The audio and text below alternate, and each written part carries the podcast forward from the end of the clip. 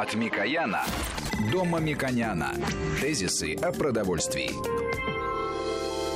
Здравствуйте, студия Валерий Санфиров и Мушек Мамиконян, председатель попечительского совета фонда премии Столыпина. И сегодня мы, надеемся, развеем мифы и вопросы, которые задают нам многие радиослушатели. Они касаются э, вопросов холода, а точнее, что лучше, например, это один из вопросов, я сразу скажу, что охлажденное или замороженное. И разбираться мы будем с нашими экспертами, я их сразу представлю. Это э, Геннадий Вячеславович Семенов, доктор технических наук, профессор Московского государственного университета пищевого производства. Здравствуйте. Да.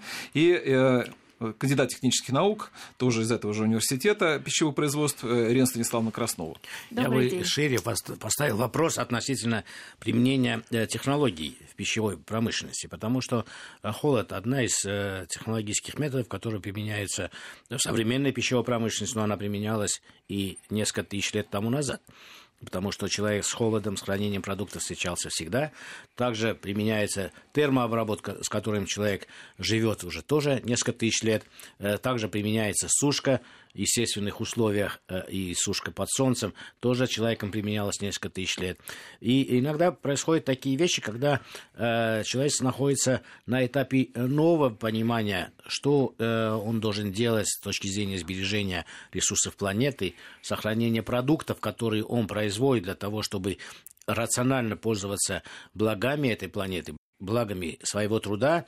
И мы неоднократно говорили, это называется системой устойчивого развития, где на каждом цикле, на каждом этапе развития производства э, и э, развития промышленности э, человек должен пытаться более рационально, с меньшими ресурсами, использованием энергии, с меньшими затратами воды, с меньшими э, потерями э, производить продукты для удовлетворения Может, своих нужд. Извините, Теперь... я сразу уточню. уточню. Да. А ведь э, холод, это что же нужно, соответственно, лишние ресурсы? Это вот не да, да, конечно, противоречие да. не вступает? И, нет, не вступает бывает. Почему? Потому что на самом деле мы, если экономим через применение этих технологий, тратим 100 единиц, а экономим 300, то в этом случае мы правильно это делаем.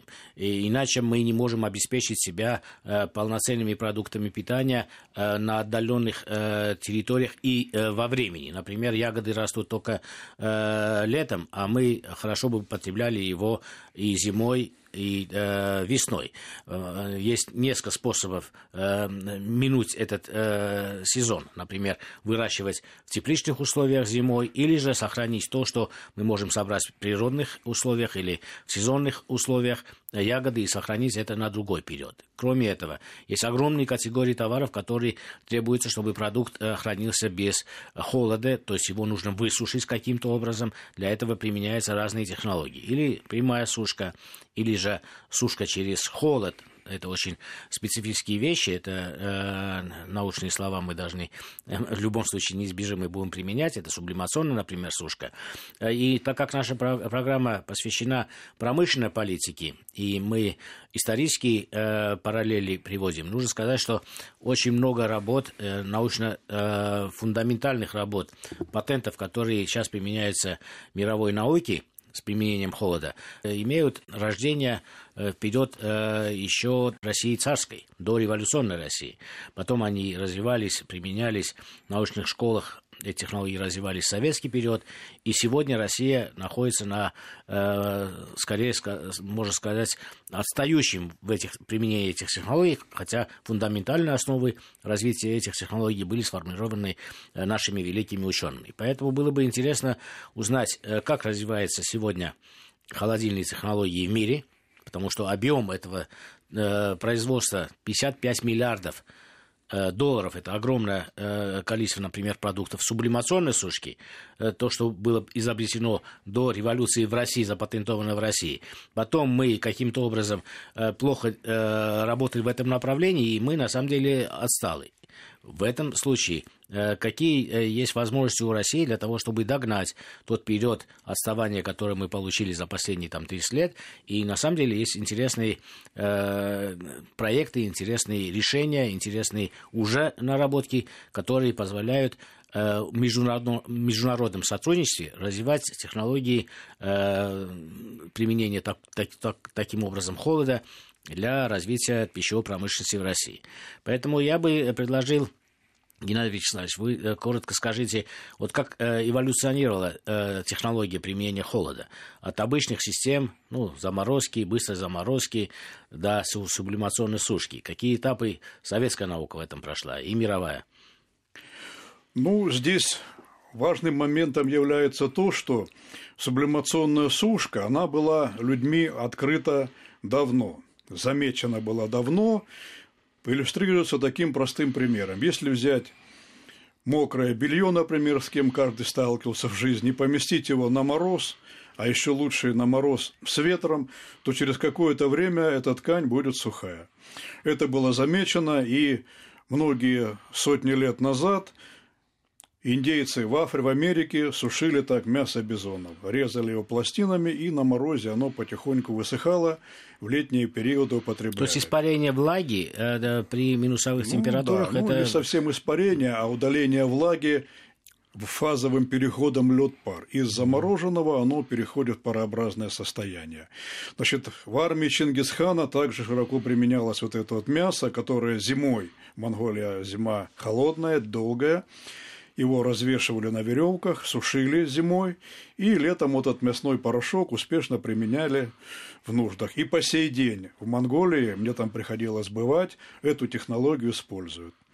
Вот. Это, значит, было замечено давно, но применялось в малых количествах, в малых масштабах, потому что не было технической базы. Вот я еще раз хочу обратить внимание на то, о чем сказал Мушек Ларисович, что использование сублимационной сушки в пищевой промышленности именно было запатентовано российским ученым Лапа Сторженецким в 1921 году. Уже был получен патент, первый в мире на использование сублимационной сушки в промышленности пищевой. Ну вот я теперь хочу еще раз сказать более подробно, что же такое сублимационная сушка. Может, до этого скажем, что э, продукт это может быть растительный продукт или продукт животного происхождения. Конечно. При конечно. холодильном воздействии что с ним происходит? Э, улучшается, ухудшаются его какие-то потребительские характеристики. Да, да, да, да. Почему холод вообще нужен для современной пищевой промышленности в целом? А потом уже скажем о э, тех технологиях, которые являются более инновационными и менее используемыми сегодня. А можно просто уточнить один да, вопрос тоже конечно, слушатели да. нас спрашивают. Они вот э, при, как вы сказали, что это используется уже не один век, эта технология сублимация, но да, да, она ухудшает вот такого... продукт или это, это просто из необходимости, а, или ухудшается за его качество? Значит, сублимационная сушка, все-таки нам не обойтись а, от того, чтобы разобраться немножко с этим термином. Он включает в себя два этапа. Первый – это продукт надо заморозить каким-то образом, то ли в естественных условиях, то ли с использованием технических средств заморозили. Первый этап заморозили. Второй этап – либо при атмосферном давлении, как я говорил, на улицы, либо для того, чтобы процесс ускорить, его помещают в вакуумную камеру. Вот мы из школьной физики слушатели помнят, есть такая тройная точка воды, мы создаем в вакуумной камере давление ниже тройной точки воды. Это примерно 50-100 паскалей. И вот при таком давлении подводят теплоту к объекту, и начинается фазовый переход лед-пар. Продукт находится в минусовой температуре, удаление влаги происходит в минусовой температуре. И только к набешению процесса его подвергают небольшому такому повышенной температуры воздействию. Ну, какой уровень? Примерно 35-45 градусов. При этом максимальная сохранность всех свойств, форма, размер, размер не изменяются аромат, цвет, вкус не изменяются, и уровень сохранности полезных начал, витаминов, микроэлементов очень высокий. Это очень важно, потому что да. Э, когда мы говорим о сложных процессах, и вы их описываете, параметры указываете, э, иногда создается впечатление, что это нечто новое аппаратурное оформление. Да, аппаратурное оформление делает его быстрым, удобным, еще более да, да, сохраняет продукт. Удешевляет. Но, но процесс, на самом деле да. это те процессы, которые сопровождали человека всю жизнь. Вот вы привели много Совершенно примеров правильно, из да. Монголии, из других национальных культурах, э, бытовых э, культурах производства пищевых продуктов эти процессы применялись. Я могу даже сказать, что в горных местностях, э, например, на Кавказе, плоский лаваш, так называемый, Да, сушится да, да. таким же Да. образом. Значит, запекается в конце, когда первые морозы, э, этот хлеб, потом выносит лепешки эти, выносится на мороз, и они в чистом помещении на морозе, они подмораживаются и, естественно, э, сушатся таким образом. Да?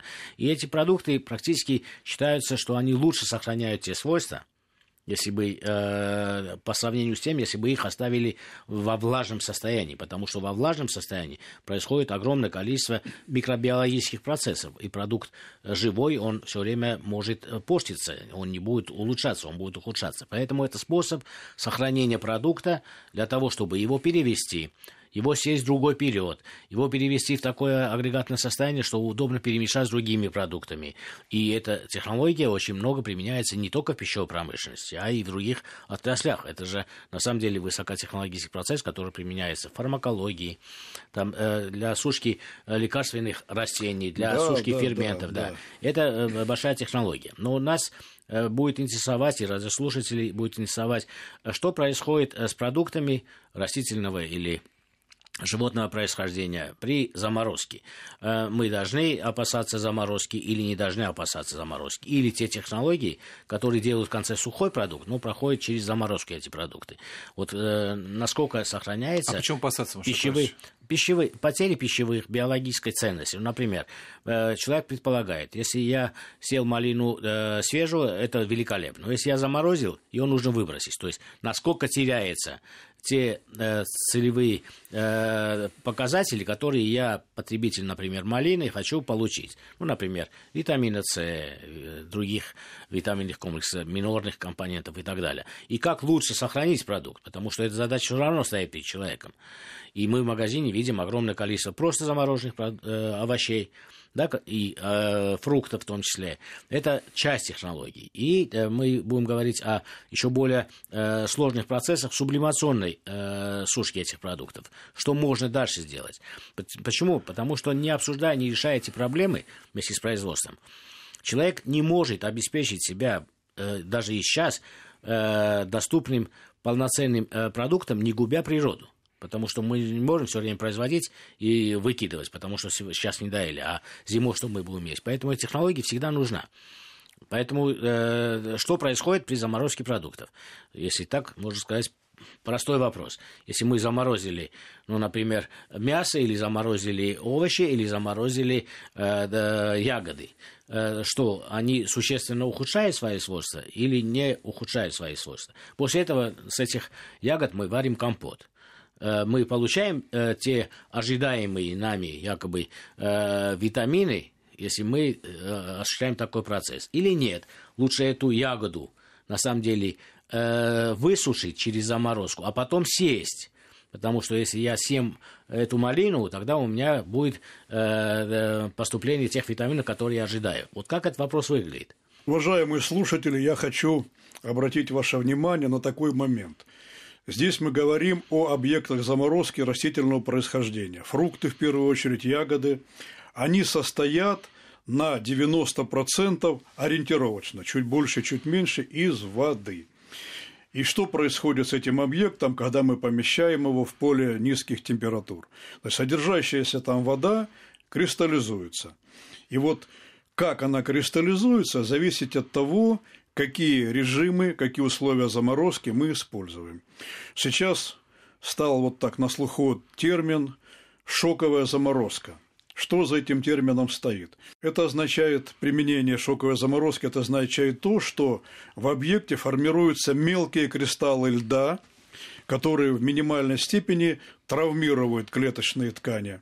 И второй момент – быстрое замораживание приводит к тому, что находящиеся жидкие фракции в продукте не перераспределяются в пространстве. Они... И из этого вывод, что если мы видим продукт шоковой заморозки или быстрой заморозки, то заведомо можно предположить, что органолептические свойства этого продукта да. сохраняются в большей степени, чем если это медленно-медленно замораживать в течение двое-трое суток. Да, да, чем да. меньше кристаллы льда, да. тем меньше ранится... Тем э, меньше травмирующее воздействие продукт. на объект да. При мы, этом мы, мы, сейчас прервемся на новости и на, сразу же после них встретимся снова Хорошо, с нашими гостями, да. экспертами Московского государственного университета пищевого производства. Это, напомню, что Геннадий Вячеславович Семенов и Ирина Станиславовна Краснова, а также, естественно, Мушек Мамиканян. Тезисы о продовольствии. От Микояна до Мамиконяна. Тезисы о продовольствии. Ну что же, у нас напомню, что мы сегодня вопрос обсуждаем холода, достаточно, что лучше, что теряется, что не теряется. Ну, надеюсь, что мы ответим на многие вопросы наших слушателей. Обсуждаем их с нашими экспертами из Московского государственного университета пищевых производств, доктором технических наук, профессором Геннадием Вячеславовичем Семеновым и кандидатом технических наук это же, из этого же университета э, Ириной Станиславовной Красновой. И вот мы закончили, какая лучшая технология была. Вы пришли к выводу в первой части, что шоковая, потому что все быстрее, да? да? Ну, если мы говорим просто о замороженных продуктах, то естественно, шоковая заморозка или быстрая заморозка делает э, кристаллы льда более мелкими. Это означает, что продукт меньше травмирован, ну, в кавычках говоря. Но да, это так, да. Нас всех будет интересовать следующая э, последовательность.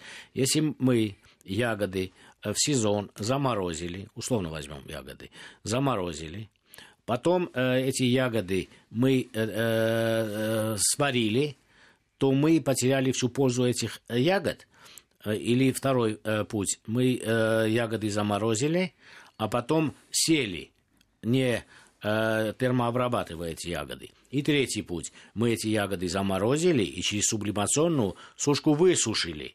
Мы получили продукт, который практически содержит, э, не содержит воды, он может храниться. В этом случае, вот в этих трех направлениях, где мы сохраняем больше Э, тех полезных свойств, которые мы ожидаем получить от ягод. А что мы ожидаем получить от ягод? Мы ожидаем получить великолепные пищевые волокна, мы ожидаем получить э, витаминные э, да, определенные микроэлементы, мы ожидаем минорные компоненты получить, да, от Какие ягод. Какие компоненты, Маша Минорные, минорные, это вот те минорные, да, маленькие компоненты, которые мы отдельно передачу имели, да? Да, вот э, в этих трех э, случаях Э, что мы э, можем э, предложить радиослушателям как наилучший способ сохранения тех ценностей, тех ожиданий, которые мы имеем по отношению, например, к ягодам. Ну вот я продолжу свой рассказ о замораживании. Значит, мы получили замороженную структуру, сформированную. Дальше мы ее храним. Чем ниже температуры, при которых мы храним, тем качество продуктов сохраняются лучше. Вот если взять бытовые морозильники, которые есть во многих семьях, там температура хранения рекомендованы минус 20, минус 22, иногда минус 24 градуса Цельсия.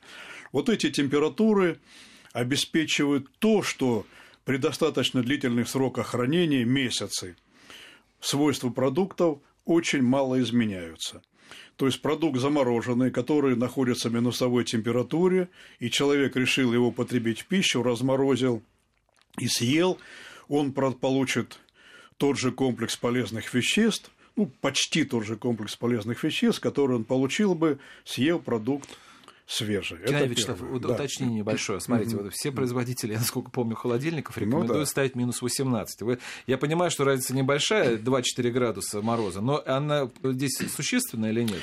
Она существенная, потому что если говорить о длительных сроках хранения, то вот сроки хранения при минус 18 и при минус 22-24 изменяются на месяцы. В чем здесь дело?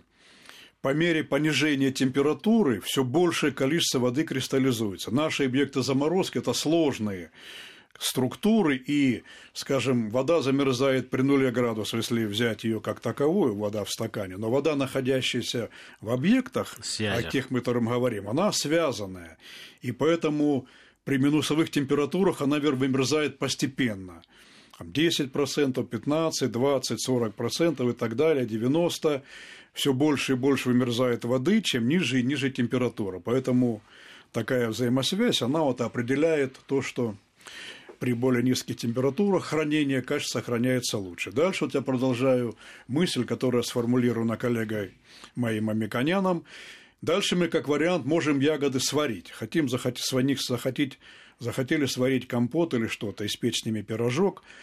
То есть мы подвержены их температурным положительным воздействиям. Положительные температуры, в отличие от температур отрицательных, существенно снижают качество этих продуктов. То есть, когда наш объект будет разморожен, сварен, то полезные свойства ухудшатся. В первую очередь мы должны говорить о том, что э, да. э, витамины разрушаются да, при да, термообработке. Конечно, Чтобы это у, очевидный у такой потребителя момент было четкое представление, что если он хочет э, с ягодами, которые он э, заготовил э, в летний период, получить максимальное количество витаминов, он не должен термообработать. Да. Что он может сделать? Так. Он может съесть э, немножко э, растаявшие да, продукты или добавить в йогурт. Да. да. Это э, первое. Коктейль Второе. Сделать, да. Э, какой способ, вот почему э, применять сублимацию? Через сублимацию, если я сделаю э, э, при потреблении этот продукт более удобен для меня, ну, например, малина сублимирована, как выглядит для потребителей?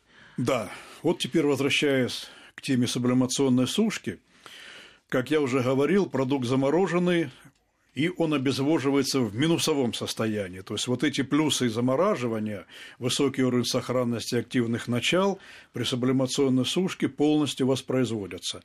И небольшие температурные воздействия на стадии завершения не оказывают никакого отрицательного влияния на продукт. Сублимированный продукт мы достали из герметично упакованной какой-то емкости – он хранится в герметичных емкостях, чтобы не увлажниться от окружающей среды. Дальше мы отрубляем его в пищу. Как?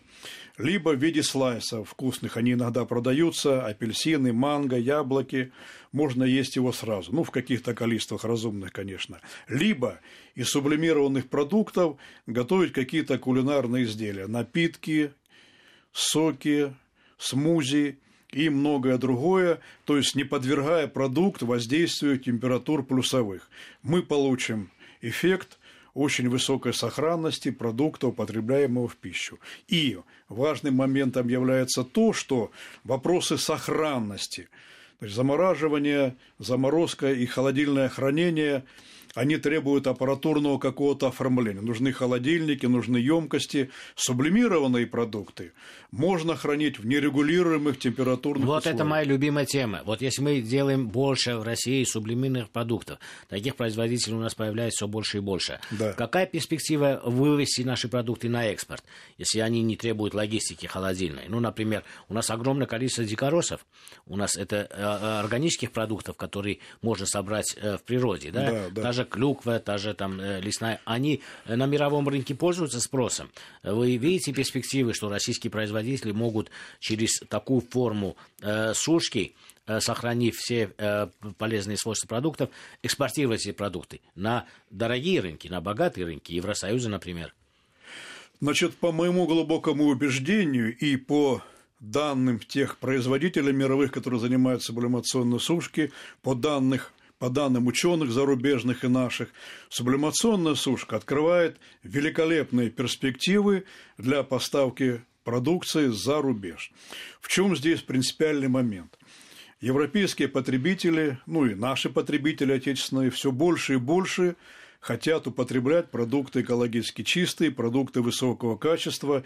И в этом плане Россия открывает очень обнадеживающая перспектива. У нас много, как вот сказал правильно Мушек Ларисович, источников сырья экологически чистых, в том числе те, которые могут собираться на открытых таких пространствах, да, дикоросы так называемые, они очень востребованы на европейских рынках. Если мы их подвергаем сублимационной сушке, мы резко уменьшаем затраты на сохранность, на транспортировку, поскольку они легкие, создаем условия для употребления очень удобные. И вот здесь потребители европейские заинтересованы в российских таких источниках сублимированных продуктов. Да, и здесь очень важно э, посмотреть на цифры. Э, вы говорили э, как-то, что 55 миллиардов оборот. Да, это мировой, э, рынок, мировой рынок сублимированных продуктов. продуктов. Да. Если мы говорим о влиянии в России, ну, например, если мы говорим о продовольственном влиянии России, Россия вообще э, лидер по да, продаже э, зерна в мир. Да, сегодня Лидер, э, ну, входит в десятку лидеров по производству мяса. Россия находится, на самом деле, на шестом месте по производству мяса в мире из огромного количества стран. Посмотрите, да, какой мы вес имеем. Это означает, что высокотехнологических продуктов пищевой группы ну, в данном случае сублимационные продукты мы сегодня, из 55 миллиардов объема, который в мире есть, мы должны иметь, ну, ну как минимум миллиард. Сколько Ну у да. нас и почему у нас, я знаю, что у нас значительно меньше, да, и э, из э, этих 55 миллиардов, из каких продуктов состоит э, в мире эти, эти продукты? Это фармакология в основном, это пищевые Нет, нет, продукты. это продукты Мы растения. услышим ответ Вот, на этот пищевые вопрос, Мушек продукты, Владимирович, да. после того, как после небольшой паузы. Напомню, что мы обсуждаем вопросы холода, сублимация с экспертами из Московского государственного университета пищевых производств. Тезисы о продовольствии. От Микояна до Мамиконяна. Тезисы о продовольствии. Ну что же, продолжаем обсуждать вопросы холода вместе с нашими экспертами из Московского государственного университета пищевых производств. Напомню, что мы обсуждаем эти вопросы с доктором технических наук, профессором э, Геннадием Вячеславовичем Семеновым и кандидатом технических наук Ириной Станиславовной Красновой. И вот мы закончили на тему как раз вот, что сублимация это даже лучше, чем э, даже шоковая заморозка. А, кстати говоря, вот небольшое уточнение, э, Геннадий Вячеславович. А вот вы сказали нерегулируемые температуры. А это какие нерегулируемые? Ну, это такой термин, который принят в нашей среде, кто занимается сублимационной сушкой.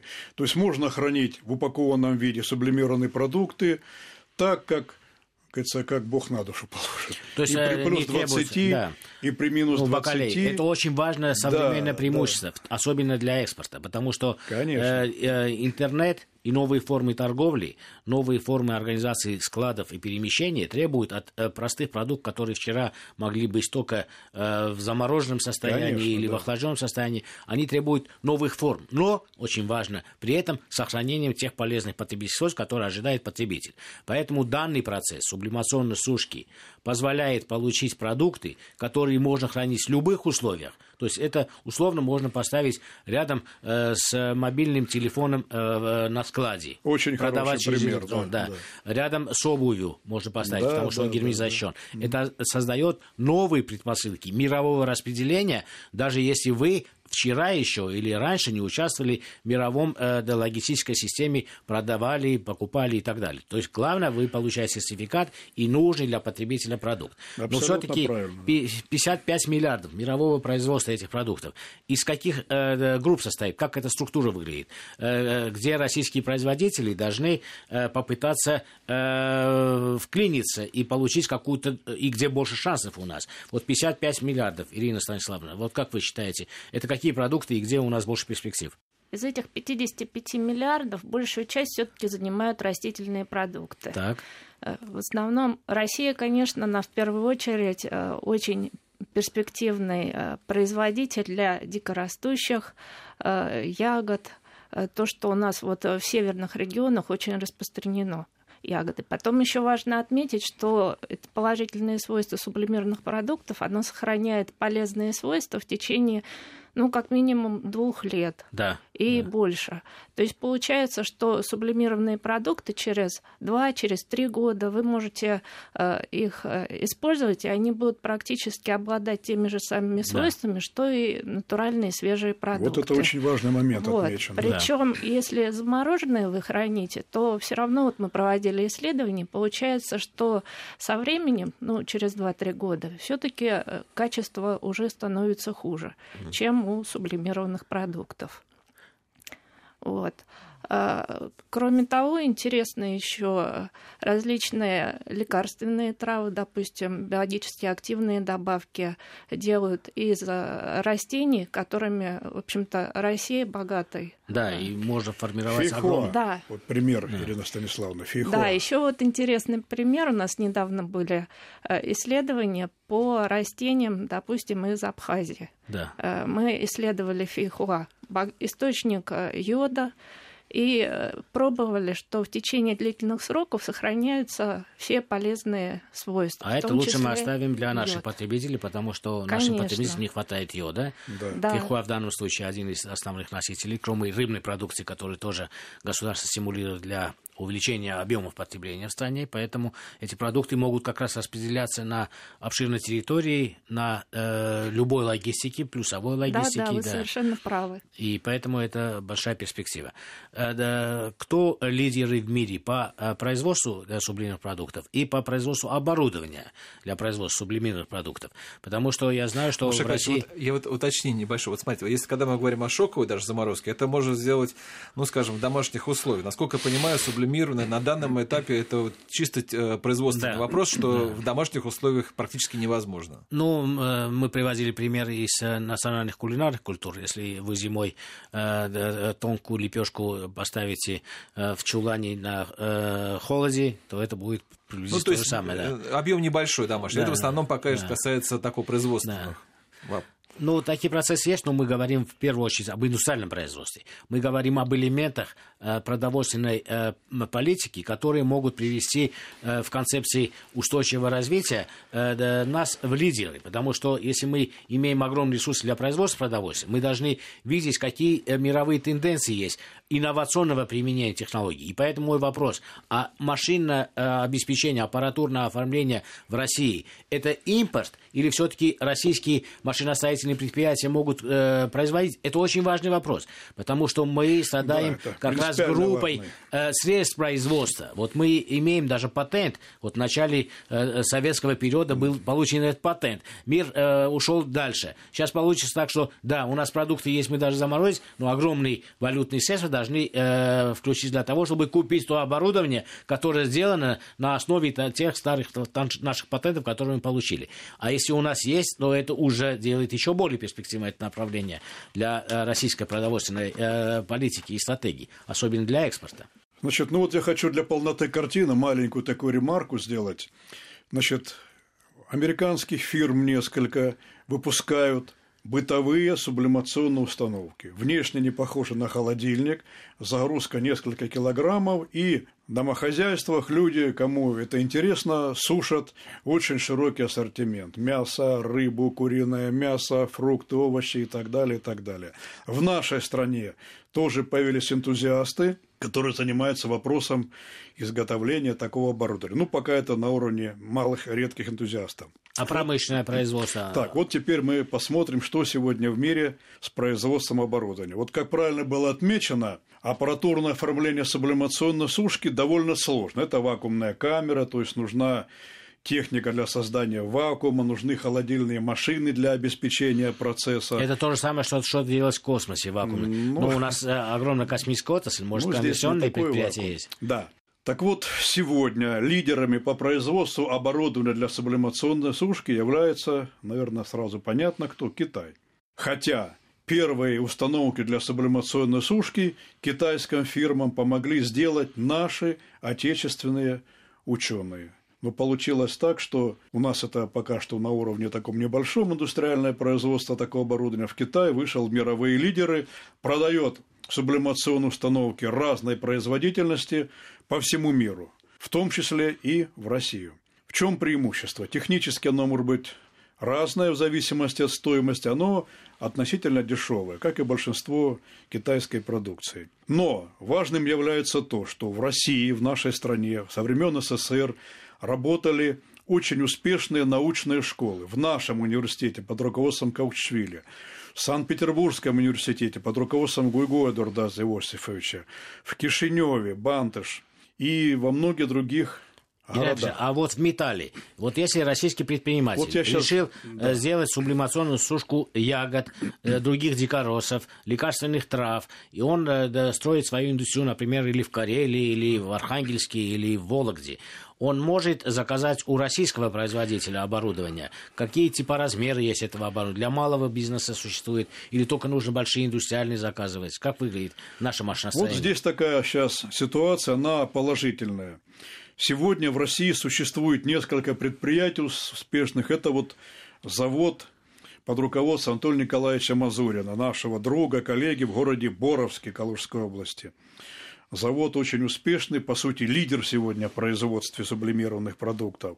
Кроме этого, есть завод Гала-Гала в Волгограде.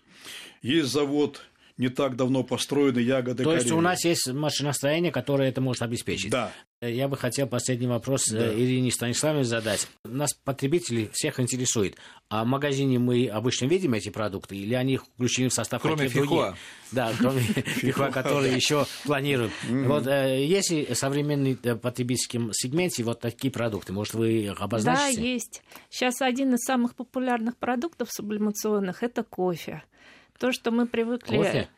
Да, Растворимый, наверное, да? растворимый кофе, который э, очень широко популярен. Я думаю, каждый российский Да, потребляет. житель потребляет и хоть раз в день ну, обязательно выпивает чашку кофе. А чем связано, что кофе проходит сублимационную сушку? Что дает кофе сублимационная сушка? Ну, Кофе позв- э, позволяет сохранить все его э, ароматные вещества, все полезные свойства, и потом э, любой другой вид сушки, он меняет свойства, и А. мы не получаем уже То, такой то есть продукт. это как доказательство того, что э, Да. компании, которые занимаются кофе, они достаточно хорошо изучают ароматы и полезность этого продукта при переработке, и поэтому да, применяют и сублимационную другими сушку. видами вы уже не получите кофе. Да, кроме кофе, что еще? Ну, в основном это будут, наверное, какие-то сейчас популярные чипсы растительного происхождения. Там, может быть, видели, яблоки Да, да, да, продают, да, совершенно. различные овощи, фрукты нарезают и как чипсы используют. Сейчас обычно это вот кто здоровым питанием увлекается, Да. для них это, в общем-то, очень популярный среди них продукт. Мужик, тема большая. Я думаю, что мы на этом не остановимся. Но на данном случае я благодарю наших экспертов из Московского государственного университета пищевых производств. Напомню, что это был Геннадий Вячеслав Семенов и Ирина Станиславовна Краснова. Мушек Мамиканян, естественно, был. И провел программу Валерий Санфиров. Всего вам доброго. Тезисы о продовольствии.